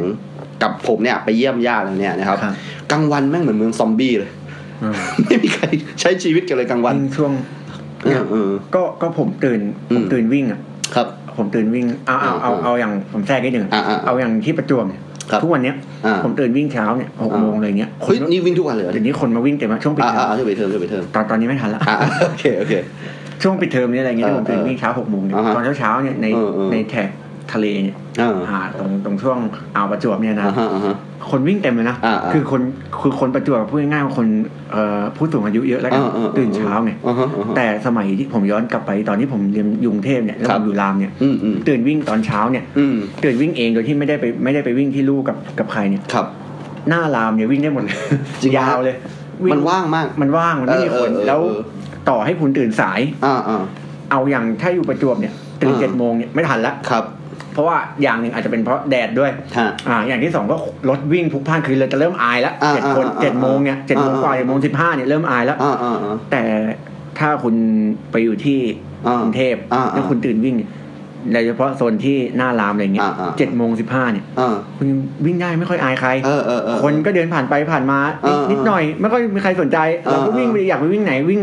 ตัดทะลุรามวิ่งรอบราม เออเออเออ วิ่งหน้ารามผ่านไป เออเออเออ ออกไปทางถนนเส้นมินบุรีอะไรพวกนี้ อ่าอ่าอ่า ไปได้หมด อ่าฮะ ใช่ อืม ตื่นสายก็ไปได้ เออเออเออ เมืองซอมบี้จ เอ ริง อซอมบี้มากแบบว่า ผมมีความเศร้าอยู่อย่างหนึ่งคือไอ้นี่คือเอามาเรื่องดีๆมากเลยนะเราเราพูดเรื่องแบบว่า ผิดศีลผิดธรรมไปเยอะนะครับ คือผมเนี่ยเคยอยู่เวนนะครับที่ทำเบเกอรี่เนี่ยช่วงสงกรานต์เว้ย ครับ คืออย่างที่ผมบอกโจอะว่าแค่ช่วงเช้าเนี่ยมันก็เมืองซอมบี้แล้วใช่ไหม ๆครับ ช่วงเช้าของสงกรานต์อ่ะ จะเหลืออะไรวะพี่ ใช่ครับทุกคนกลับบ้านหมดครับ ผมเนี่ยไม่เคยอยู่สงกรารกรุงเทพเลย จริงป่ะ ใช่ เออแล้วแบบว่าเพื่อนผมอ่ะที่เป็นที่เป็นเจ้าของห้องอ่ะ ครับ ก็กลับบ้าน ครับ เหลือผมคนเดียวเลย มันให้กุญแจผมไว้ อืม ผมมึงก็อยู่ห้องดูห้องกูให้ดีนะ ครับ แล้วบอกว่ามึงไปทำงานก็ล็อกประตูเลยดีๆอยู่เนี่ย ครับ ผมก็ยังต้องไปทำงานอยู่เพราะว่ามันมีสัญญาจ้างเลยนะครับ คือผมก็ซื้อชุดซื้ออะไรมาแล้วเนี่ยไม่อยากรีบแบบว่าออกรีบลาเลยเนี่ย ครับ ผมก็ไปทำเบเกอรี่ประมาณอะไรแปดชั่วโมง ครับ ส่วนอีก 12 ชั่วโมงก็อยู่ที่หอแบบเงาๆอะครับ ครับ แล้วแบบว่าผมก็มีป้าอยู่คนเดียวขายข้าวไข่เจียวผมจำได้ เออ ป้าก็ยังขายนะ ใช่แล้วแบบว่าสิ่งเดียวที่มันเลี้ยงดูจิตวิญญาณของผมนะ ก็คือร้านเน็ต เออ ร้านเน็ตแม่งถูกมากๆเลยนะครับ เออร้านเน็ตเนี่ยแบบว่า 20 บาทตอนนั้นอ่ะ ครับ อคือถือว่าถูกแล้วนะครับ เราสามารถจ่ายชั่วโมงละ 20 บาทได้เนี่ย อ่าๆ แล้วตอนนั้นอ่ะอ่าการฟังเพลงใน YouTube มันไม่ค่อยฮิตมาก ครับ ผมฟังเพลงผ่าน MySpace อ่าไม่รู้รู้จักไหม MySpace ไม่ไม่ ไอ้ไอ้นี้ค่อนข้างอ่าลึกซึ้งนิดนึงนะมัน ครับ เป็นมันเป็นเหมือนกับ Facebook ในสมัยเนี้ย ครับ ก็คือศิลปินเนี่ยจะมี MySpace ของตัวเอง และสามารถโพสต์เพลงได้ อืม อะไรประมาณนั้นนะตอนนั้นผมจำได้ช่วงที่ผมแบบนั้นเหงาเจ็บจับใจ เลย ผมผมฟังเพลงของ Desktop Error ครับ ใช่ครับ เดี๋ยวเดี๋ยวเพลงนี้จะเป็นเพลงปิดรายการในวันนี้นะครับ อ๋ออ่ านะครับมันชื่อเพลงว่า My ของ Desktop Error ครับ ฟังฟังแล้วนึกว่าเป็นศิลปินต่างประเทศแน่เลย เนื้อทำไปเลย รู้จั ใช่ กรู้จักไหมรู้จัก ผ ไหม มในจินตนาการเนี่ยผมจินตนาการถึงหน้าฝรั่งหัวทองแล้ว วงวงไทย วงไทย เออแบบว่าสุดยอดมากเดส k ์ท็อปเบอร์เลอร์ต้องลอยฟังดูอ่าแนวของเขาก็จะเป็นแนวร็อกนี่แหละเอ ครับ อจะเป็นแบบว่าแนว แต่ว่าเพลงเพลงที่ผมฟังนี้เขาจะเรียกว่าโพสต์ล็อก ครับ เป็นเป็นเป็นเพลงที่ไม่มีเนื้อเออเหมาะกับช่วงเจมาก ไม่มีเนื้อร้องเพลง ไม่มีเนื้อร้องเลยก็คือว่าดีดไปเรื่อยๆลิฟกีตาร์หวานๆไปเรื่อยๆอย่างเนี้ย โอ้ แล้วแบบผมฟังเพลงไม่มีเนื้อใช่ไหม ครับ คือต้นกับจบมันสามารถประสานกันได้เลยไง ครับ ผมก็กดลูปแล้วก็นั่งฟังไปเรื่อยๆเนี่ยครับ อืม ประมาณ 3 ชั่วโมง ผมก็ไปจ่ายค่าเน็ตหกสิบาท ม คือชีวิตผมแบบว่าแบบมันมันมันเหงาเหงาอะไรแปลกๆ มันไม่มีคนไม่มีอะไรเลย ผมก็นั่งฟังเพลงเนี่ยไปเรื่อยๆ แล้วก็กลับบ้านนอนเลยเนี่ยครับ ครับ แล้วก็จะมีพี่คนหนึ่งที่ร่วมชะตากรรมเป็นเป็นคนบ้านเดียวกันอยู่เนี่ย ครับ ขายนาฬิกาโรเล็กอยู่ที่เดอะมอลล์บางกะปิ ครับ ก็กลับไม่ได้เหมือนกัน เพราะเพราะช็อปมันไม่มีคนอยู่เนี่ย ครับ แกก็เลยต้องอยู่ แต่ว่ามันได้ค่าค่าล่วงเวลาเนี่ย อืม แกก็มาเคาะห้อง แล้วก็ชวนไปกินพวกเกาเหลาอะไรอยู่เนี่ยครับ ครับ เงาเงาๆกันสองคนนี่แหละ แล้วก็แบบ รู้รู้จักกันสนิทกันมากขึ้น เพราะว่าก็ใช้ชีวิตอยู่ร่วมกันในรามอะไรเนี่ยครับ ครับ มันทำให้เราเห็นว่าอ่าพลเมืองของรามเนี่ย ส่วนใหญ่ก็จะเป็นคนบ้านนอกนั่นแหละ ครับ ใช่ไหมครับ แล้วการที่เราไปอยู่รามก็ถูกที่ แล้ว เราไม่ควรจะไปอยู่แบบว่าอะไรอะนานาอะไรพวกนี้ไม่ใช่อยู่แล้วเออไม่ควรจะไปอยู่อโศกอะไรเนี้ยไม่ใช่ที่ของเราเลยเนี่ย ใช่ นั้นการอยู่รามของเราเนี่ยก็เลยมีเรื่องราวมากมายนะครับ ครับ สิ่งหนึ่งที่ผมได้เรียนรู้นะครับ สมัยที่อยู่กับพี่เขาสองคนพี่ที่ขายนาฬิกาเนี่ยครับ ครับ ก็คือการเล่นวินนิ่ง อืม วินนิ่งนี่พีคมาก คือมันทำให้ผมรู้ว่านั่นคือสิ่งกะสิ่งของสิ่งค่าเวลาอันดับต้น ๆเลย ของนักศึกษารามนะครับทำไมผมถึงคิดอย่างนั้น เพราะว่าเพื่อนผมเนี่ยที่ที่มันเป็นเจ้าของห้องเนี่ย ครับ มันหัวสายมากเลย มันไปขอเงินพ่อมา ครับ แล้วก็ซื้อ PlayStation 2 เนี่ยห้าเครื่อง ครับ แล้วปล่อยเช่า อืม อ่า แล้วช่วงไม่อยู่เนี่ย แล้วช่วงที่ผมแบบไม่ได้ทำขนมปังเลยเนี่ย ครับ ผมจะได้รับออเดอร์ อ่า ให้ไปส่งเครื่องเพย์ ครับ เออ แล้วก็เอาแผ่นใบเนี่ย แล้วเอออะ อ่ะ นิดนิดนึงนะ อ่ะอ่ะได้ แล้วแล้วแล้วเขาแบ่งเช่าอะไรยังไงอ่ะ ก็เหมือนกับว่าเป็นวันครับเหมา 24 ชั่วโมงเลย น่าจะอยู่ละ400วันเนี้ย อืม แล้วแล้วเพื่อนผมบอกว่าช่วงที่กูไม่อยู่นะ สงกรารนะภัยมึงทำกิจการนี้เองเลย อืม เออแล้วเดี๋ยวยังไงก็เดี๋ยวจะโทรมาบอกว่าตึกไหนห้องไหนรับ ครับ อะไรแบบเนี้ยนะครับ ครับ ผมก็โอเคมี PlayStation อยู่ 5 เครื่องที่ห้องแล้วมีเครื่องหนึงอะต่อเล่นทีวีอยู่ก็มี 4 เครื่อง ครับ พี่เขาก็มาเล่นด้วยเนี่ยจนฝีมือวินนิ่งผมอย่างที่เคยเคยเล่าให้ได้ฟังเทปหนึ่งใช่ไหม ครับ แบบเก่งกาจมากอะไร ครับ ประมาณเนี้ยนะครับ เอ่อจะเล่าให้ฟังว่ามีอยู่ครั้งหนึ่งนะผมต้องไปส่งเครื่องเพลงนะครับ ที่ห้องห้องหนึ่งนะครับ คือเอางี้ดีกว่าคนคนใต้ในต่อจากเนี้ยนะขอขอเรียกทับศัพท์ว่าพี่หลวงแล้วกันนะครับ คือมีพี่หลวงท่าน หนึ่ง เหมือนพี่หลวงไก่เลยนะ เขาต้องเรียกพี่หลวง พี่หลวงท่านหนึ่งนะโทรมาบอกว่าน้องน้องพี่ก็เปสเตชันหนึ่งเครื่องได้ไหม ครับ อะไเนี้ยนะอ้าวได้พี่เดี๋ยว ตึกไหนอาคารไหนพี่บอกมาเลยนะอ่าตึกนี้นะอ่ะห้องนี้อ่ะผมก็ไปนะครับ ปรากฏว่าตอนที่ผมไปเนี่ยครับ แกก็คือแกอยู่กับแฟนครับ ครับ แล้วก็อันนี้ไม่รู้จะพูดออกอากาศดีไหมแต่ว่าก็มันเป็นเรื่องธรรมชาติเนาะ เรามาถ้าขนาดนี้แล้วพี่ ครับก็ก็คือแกก็ชิคกเด้า อยู่ นะครับ กับ เออ กับแฟนในห้องอยู่เนยนะครับ แล้วแล้วแล้วมันก็ไม่รู้ทำไมว่าแกทำไมแกต้องสั่งเครื่องเพลย์ด้วยนะเออ ในเออก็มีกิจกรรมทำอยู่แล้วนี่ ใช่ใช่ เออ ผมก็ไม่เข้าใจ ผมก็ยืนรอแล้วแล้วเสียงมันดังมาก อ่ะ ผมก็ยืนถือเครื่องเพลย์ไปอย่างนั้นแหละ ครับ คือในใจเนี่ยก็ก็อยากจะลองมีส่วนร่วมกับเขาได้แบบไปดูอะไร ครับ เนี่ยแต่มันก็ไม่ควรเพราะว่าเขาอาจจะมีปืนอยู่เนี่ยนะ เขาเป็นพี่หลวงจากพัทลุงอะไรแบบเนี้ย ใช่ นักเลงอยู่อะไรแบบเนี้ยนะ เขาอาจจะแบบว่าเอ้ย ใช่ใช่น้องอะไรนี่อะไรนี่เออ จะมา นะ ทำไม ผมก็เลยอ่ายืนรอจนจนจนเสียงมันเงียบไป ถึงค่อยเคาะประตูเออมีมารยาทเหมือนกันนะ นะครับ ใจจริงอยากฟัง ใช่ ก็ปรากฏว่าแฟนเขาก็นุ่งกระโจงอก มาเปิด ประตู อ่า ก็บอกว่ามาส่งเครื่องเพลงครับบอกเอาเข้ามาเลยเข้ามาเลย ผมก็เข้าไปก็ตัวสั่นๆนะ บอกว่าโอ้โห เป็นครั้งแรกเลยที่ผมแบบได้ได้เดินไปห้องคนอื่นอะที่ไม่รู้จักอะเออ ก็ไปส่งเครื่องเพลงผมไม่กล้ามองไปที่ที่เตียงเลย อ่า เพราะเพราะผมรู้ว่าเขาเพิ่งทำอะไรกันมาเลยเนี่ย ผมก็อ่าเอาเครื่องต่อทีวีให้เขาเลยเสียสับ แล้วพี่พี่หลวงนี่ก็มานั่งใกล้ๆ น้องบุหรีไหมผมว่า ชวนสมบุชวนชวนสูบบุหรี่ ไม่ผมชอบซาวแท็กมากเล เอย อเออน้องน้องสูบบุหรี่ไหม แล้วพรือนี่ไม่กลับบ้าน เหรอ บอกว่าเป็นยังไงบ้างเดี๋ยวนี้ไม่กลับบ้านเหรออะไรเนี่ยนะผมไม่กลับพี่พอดีทำเซเว่นครับอ๋อดีดีขยันขยันเออเออนี่เรียนไร เหรอ่ะนี่ ต้องเรียนอะไรฮะคิดไปแล้วโปรแกรมไปแล้ว ผมพี่ต้องเรียนนิตินะ เออนิ ติ อ๋อ นิติครับพี่ อ๋อแล้วมันแล้วนี่พี่ก็นิตินี่ เอาอะไรเนอะยาวเลย ปีไหนอะหลวงนี่ น้องบ่าวปีไหนอะอะไรเนี่ยนะผมก็อยากจริงๆ อยากพูดใต้กับเขา นะ เพราะว่าแบบว่าสะพานวัฒนธรรมมันจะได้โดน ม่านวัฒนธรรมมันจะโดนสลายไปเลย เราเป็นพวกเดียวกัน ครับ แต่อย่างที่เล่าตอนที่แล้วว่าพูดใต้ไม่ได้พ่อ พ่อแม่ไม่เคยสอน เลยเราเราก็รีบๆนะเราไม่อยากจะแบบว่าพูดกับแกนานนะแต่ว่าแกเป็นกันเองมากเลยอะ คือ เดี๋ยวเข้าหาคนง่ายมาก คือแฟนแกนุ่งกระโจงอกอยู่ในห้องอ่ะ เป็นเป็นครูโจครูโจก็เขินเขินๆนะ ผมว่านะ ผมจะให้รีบไม่ต้องต่อเนอะ เออเออ หยิบหยิบแล้วปิดประตูอ เอ ออกเลย แล้วแล้วบอกว่าแบบผมก็บอกพี่เลือกแผ่นได้ 5 แผ่นครับ ผมก็เอาไปประมาณ 50กว่าแผ่นให้แกเลือก5แผ่น โอ้แล้โหวเนี่ยแกก็เลือกอยู่นานเลยสูบบุหรี่ ด้วย ปากปากคาบบุหรี่แล้วก็นั่งเลือกแผ่นไอ้นี่เกมอะไร นี่ บอกว่าอ๋อมันเป็นแบบผ่านด่านพี่เล่นได้กี่คน นี่ บอกสองคนพี่ เออตัวเองตัวเองเล่นกันไหม นี่ หันไปหาแฟน แล้วแฟนก็นุ่งกระจมอกอยู่งั้น เออนุ่งกระจมอกอยู่ ไม่คิดจะใส่เสื้อผ้า ผมไม่กล้าหันเลยจริงๆอ่ะเออแต่ว่าแฟนเขาหน้าตาดีอยู่นะเออสวยอยู่อะไรแบบเนี้ยผมก็รีบรีบรีบทำงานบอกว่าเท่าไหร่นี่น้อง บอกอ่ะสี่ร้อยครับพี่ เอาเลยเนี่ยโอ้โหนี่ชอบมากเลยเด็กนิตินี่ เอาไปเลยห้าร้อยแบบโอ้โห โอ้โห ได้ติปด้วยได้ติปด้วย โอ้โหสบายเลยนั่นแหละฮะโอ้โหแบบชีวิตรามผมนี้มันมีแต่ความแปลกประหลาดเหมือนได้เจอโลกใหม่แบบเนี้ย คนใต้แท้ๆแต่พอมาอยู่รามกลายเป็นคนรามแบบเนี้ย คือตอนนั้นผมยังบอกเพื่อนเลยว่ารามเนี่ยมันเหมือนย่านบรอนซ์รู้จักย่านบรอนซ์ไหม งานบ้องของที่ไหนครับ มันผมไม่จำไม่ได้เหมือนกันมันน่าจะอยู่นิวยอร์กหรือว่าอยู่อเมริกาเนี่ยแหละ ครับ ย่านคนดำอ่ะ ครับ คือมันจะมีวัฒนธรรมเป็นของตัวเองอ่ะคือแบบว่าพอเข้าไปย่านบรอนซ์ก็จะได้ยินเสียงเพลงฮิปฮอปอันเนี้ยนะ อืม แล้วก็แบบคนก็จะแบบว่าแบบเอาอะไรอ่ะ วิทยุเครือใหญ่ๆแนบหูไว้เนี่ยนะ อืม แล้วก็แบบจะดูน่ากลัวน่ากลัวหน่อยอาจจะมีแบบการขายยาอะไรนี่นะ อ่า แต่ย่านรามนี่ไม่ใช่ แต่ตรงรามก็จะเป็นวัฒนธรรมของมันอย่างนั้นนะ ถ้ามาก็จะมีมาริโกน่าก่อน อืม เออ มาเลยเพลงพร้าวเลยนะ อืม โอ้โห เพื่อชีวิต เออ เพื่อชีวิตนะครับ อ่า แล้วก็พี่หลวงนี่ก็จะแต่งตัวแบบไงอะรองเท้าหนัง อืม นะกางเกงขาบานๆหน่อยนะครับ นะ อ่าอะไรประมาณนั้น นะครับ แล้วแกก็ คือที่รามเนี่ยนะครับ จะมีวัฒนธรรมการสูบบุหรี่อันหนึ่งนะครับ ครับ ซึ่งจริงๆ ผมเป็นคนไม่สูบบุหรี่นะ ไม่ไม่สูบอะไรเลยนะครับ อ่าแต่ว่าที่รู้เพราะว่าเพื่อนสูบเยอะนะครับ แล้วก็มันมีบุหรี่อันหนึงที่นำเข้าจากมาเลเซีย ชื่อว่าดักกะลัง ครับ ไม่มีขายในไทยนะ แล้วกลิ่นมันจะแบบว่าเฉพาะทางมาก ครับ ผมผมได้กลิ่นเนี่ยครั้งสุดท้ายตอนอยู่ยะลา อืม และอีกทีหนึงก็คือนี่เลย อืม ย่านราม มันย่านบล็องก์เลย ย่านย่าน เออคือพอผมได้กลิ่นดักกะลังนี่รู้แล้วว่าเนี่ยมาถึงย่านย่านบล็องก์แห่งรามแล้ว ประมาณนั้นนะครับ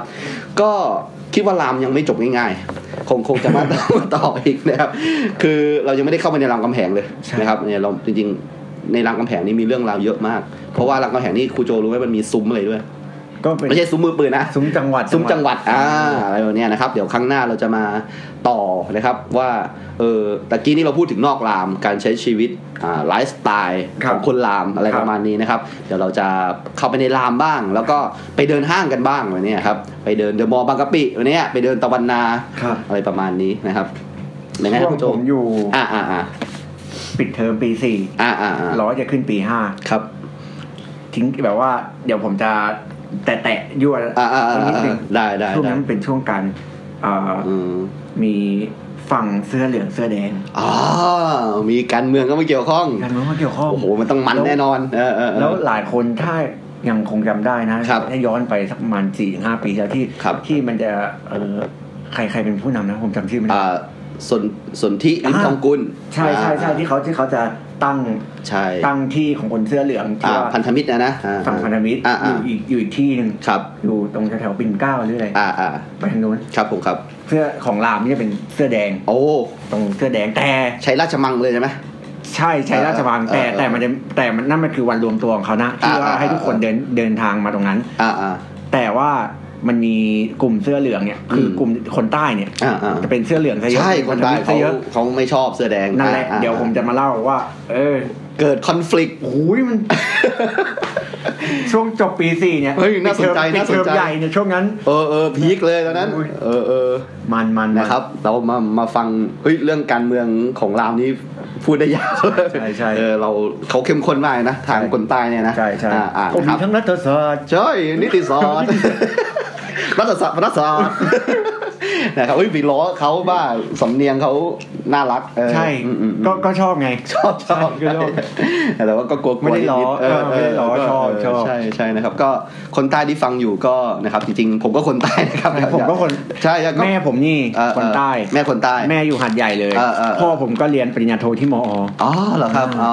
ฉะนั้น เออ ผมนี่ ก็เป็น ค เลือด คนใต้แน่นอน เลือดเนื้อเชื้อไขเลย ถามว่าผมพยายามหัดพูดไหม อ่าอ่าอ่า ผมหัดพูดใต้ ใช่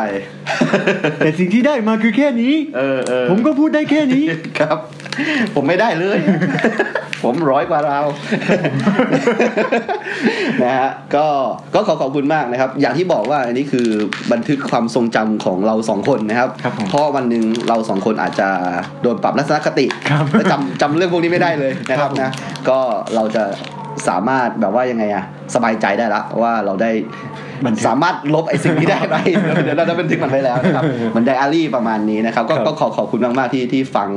อ่ารายการของเรานะครับ เทปคูไวไลฟ์สไตล์นะครับ Yeah รามกำแหงยังไม่จบง่าย ใช่ ๆ เพราะว่ากรุงรามไม่ได้สร้างภายในวันเดียว ใช่แล้ว เออเออแล้วรามคำแหงมันอยู่ในเขตบางกะปิใช่ไหมเราเราจบด้วยความรู้ตั้งหน่อยได้ไหมฟังแล้ว ได้ ยังไม่มีความรู้อะไรเลยนะ ทั้งนิดนึงทั้งนิด เอ นึ อเออเออ งะช่วงนี้ใครไม่อยากฟังความรู้ก็ปิดได้แล้วนะ ช่วงความรู้ไลฟ์สไตล์คู่วัยนะครับ คือคำว่าบางกะปิเนี่ยมีที่มาว่าไงรู้ไหมเออ ว่า ไปอยู่มาตั้งหลายปี ไม่ทราบอะ เออคือบางกะปิเนี่ยครับ มันคำว่าบางเนี่ยมันมีไว้อ่านำหน้าหลาย ๆ สิ่ง อย่างเช่น อืม ถ้าบางขุนพรหมเนี่ย ขุนพรหมคือขุนสมัยก่อน ครับ อ่าบางขุนนนท์ ครับ อ่าอะไรประมาณนี้ ครั คื บ อคือเป็นที่ที่ขุนพรหมกับขุนนนท์อยู่ แต่อันนั้นคือคือบางขุนพรหมบางขุนนนท์ อ่า คือบางตามด้วยเจ้าขุนมูลนาย อ่า แล้วก็มันจะมีบางที่ตามด้วยอะไรอะตามด้วยเขตที่มีพืชพันธุ์ธัญญาหารตรงนั้นอยู่เยอะ อ่า อะไรแบบนี้อย่างเช่นบางอะไรบางพลี ครับ เอ่ออะไรประมาณเนี้ยนะครับอ่าเอ้ยบางพลีนี่ใช่เปล่าวะ ไม่มั่นใจเออไอที่มันมีต้นไม้อะไรแบบเนี้ยนะครับ ถ้าเรื่องความรู้นี่ไม่ผมไม่ค่อยแน่นละ อ๋อบางกระบืออา ใช่ชัวร์อันนี่ชัวร์มีมีควายเยอะ อ่าน นะครับ แต่พอมานั่งนึกนึกๆดูบางกะปิเนี่ยครับ นั่นสิครับ คือกะปิมันเป็นกุ้งตัวเล็ก ครับ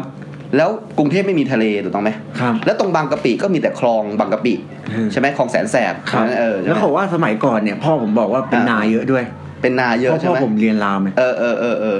พ่อบอกว่าสมัยนั้นอ่ะ เออ มันยังเป็นเหมือนกับว่าก็เป็นที่ที่หนึ่งเหมือนที่เราเล่านี่แหละ อ่า เป็นเป็นเป็น อ่า เขตชุมชนชุมชนหนึ่งนี่ อ่าอ่าอ่า แล้วก็จะแบบมีทั้งที่ส่งข้าวแบกแบกข้าวสารส่งกัน แล้วก็มีนามีอะไร อ่าอ่า ยิ่งมีนบุรีนี่ไม่ต้องพูดถึงเลย ใช่ใช่แน่นอนทุกวันนี้ยังมีนาอยู่เลยบีนบุรี ครับ ใช่ไหมคนยังทำนากันอยู่เลยนะครับ ทีนี้ก็ก็งงว่ากะปิถ้ามันอยู่ที่กระบี่เนี่ยก็ก็น่าจะใช่ ใช่ไหม แต่ว่ามันมันไม่ใช่ไงเออมันถ้ามันอยู่ที่อ่าชุมพรเนี่ยมันน่าจะใช่ใช่ไหมมันมีทะเลใช่ไหมครับ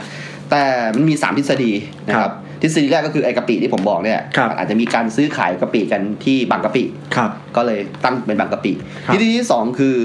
กะปิเนี่ย มันคล้ายๆกระบี่กระบี่แปลว่าลิง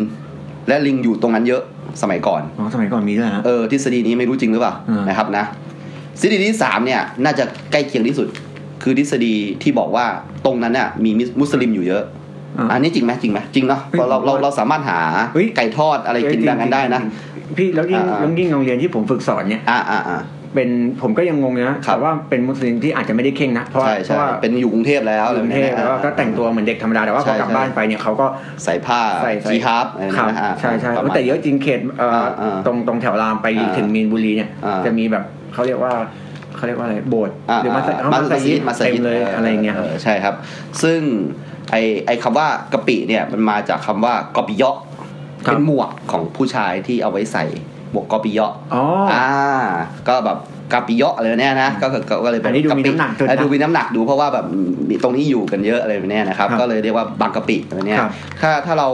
เคยนั่งเรือตรงคลองแสนแสบเนี่ยไปมาไปที่ต่างๆ ไปอโศกไปเดอะมอลล์บางกะปิอะไรเนี่ย ครับ เราจะพบว่ามันจะก็ยังมีหมู่บ้านของชาวมุสลิมอยู่ ยังมีมัสยิดอยู่นะยังมีอ่าการทำอาหารแบบว่าแบบสไตล์มุสลิมขายอยู่นะฮะอ่ามีเขาเรียกว่าอะไรมีมีโรงแรมนึงผมจำไม่ได้เป็นโรงแรมที่ดูแลบริหารโดยคนมุสลิม ครับ แล้วก็มีห้องละหมาดที่แบบว่าสามารถรับรองอะไรได้นะครับ อ่า ขนาดอ่าทีวีมุสลิมเนี่ยที่แบบเป็นรายการทาง YouTube ที่แบบว่าออกมา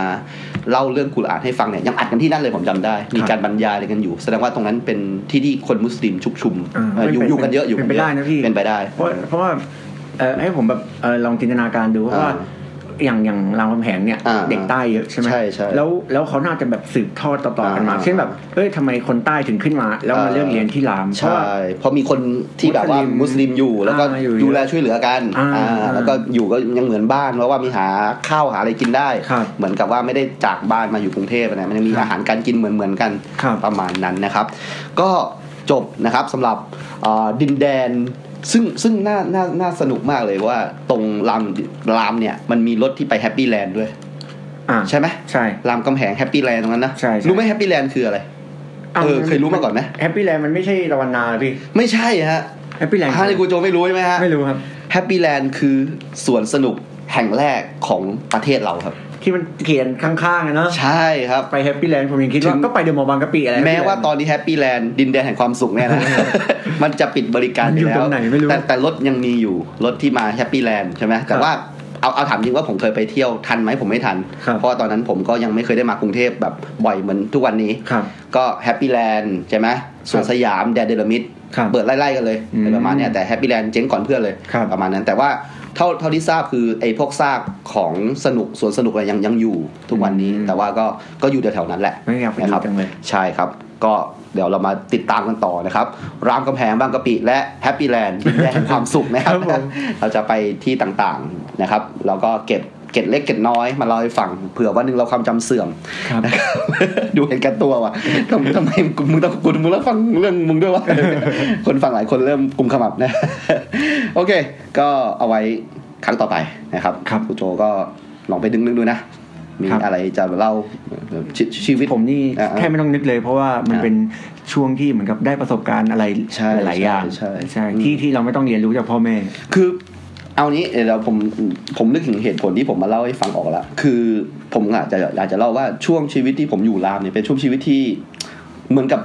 ดีที่สุดในชีวิตผมอะคำคำว่าดีที่สุดนี้มันมันคือถ้าเกิดถามว่าตอนนี้ดีกว่าไหมแน่นอน ครับ เรามีเงินเดือนหลักหมื่นใช่ไหม ครับ แล้วเราก็มีชีวิตมีครอบครัวมีรถขับอะไรแบบเนี้ย ครับ แต่แต่ตอนนั้นมันไม่เหมือนกันเว้ย ตอนนั้นคือชีวิตมันลำบาก ครับ มันไม่มีเงิน มันจน ครับ มันอยู่ท่ามกลางคนที่แบบว่า หาเช้ากินข้ามปากกัดดินถีบอะ ครับ ซึ่งเราไม่สามารถจะใช้ชีวิตแบบนั้นได้อีกแล้วอะ ใช่ใช่ เรากลับไปเป็นแบบนั้นไม่ได้แล้ว ใช่ เรา กลับไป เรา ก็ไม่ เราไม่ใช่นักศึกษา นักเรียนแล้ว เราคงไม่มีโอกาสได้อยู่หอพักอีกแล้ว ครับ อะไรประมาณเนี้ยแล้วแบบว่านับวันไปเนี่ย ความเป็นผู้ใหญ่ของเราเนี่ย มันก็มีอะไรใหม่ ๆ เข้ามา มันทำให้เราลืมอะไรพวกเนี้ย มันเลยรู้สึกเสียดายถ้าวันหนึ่งมันมันจะถูกลบเลือนไปเนี่ยนะครับ ครับ แล้วอย่างที่ผมบอกว่าชีวิตรามกำแหงเนี่ยมันไม่ได้เก๋เหมือนแบบชีวิตของเด็กมออื่นเลยเนี่ยฮะ ครับ มันเป็นชีวิตที่ต้องต่อสู้ดิ้นรนทำขนมปังเหมือนที่เพื่อนผมที่ทำงานด้วยกัน ครับ งคนก็ต้องเป็นเด็กเชียร์เหล้า ครับ ใช่ไหมบางคนก็เป็นไงอะเอาเงินพ่อแม่มาผ่านเล่นกับคลับกับบาร์อย่างเนี้ยใช่ไหม อันนี้อันนี้อันนี้จะฟังแล้วจะแบบเฉียดๆหน่อย เออ บางคนก็อยู่กันผัวเมียกันเลย อ่า อย่างที่ผมบอกเลย ใช่ ส่ง ใช่ ส่งเครื่อง ใช่ เพลงเนี่ยครับนี่นี่คือมันชีวิตที่มันดูไม่ป๊อปและสร้างเป็นหนังก็ไม่น่าจะได้ ครับ เพราะว่า หนังที่ไหนจะแบบพูดถึงชีวิตผัวเมียที่ยังไม่ได้แต่งงานกัน แล้วยังอยู่ในวัยเรียนด้วย ค เอ รับ อยังดูไม่รู้จักคิดกันเลยเนี่ย ครับ เออนั้นผมมองว่านี่คือ น่าจะเป็นบันทึกของรามกำแหงที่จริงใจและตรงไปตรงมาที่สุด ค เพ รับ ราะฉะนั้นถ้าเกิดอาจจะมีประเด็นล่อแหลมอะไรบ้างดูแล้วไม่เหมาะสมเลยก็ตักเตือนเราได้ ครับผม แต่ว่าเราก็จะรับฟัง ครับ และทำตามไหมก็อีกเรื่อง นะครับแต่ว่าตักเตือนเราได้ครับ ครับผม เราขอขอบคุณมากที่ฟังจนถึงหนึ่งชั่วโมงเต็มในวันนี้นะครับ ครับ ผมครูภัยครับ และผมครูโจครับ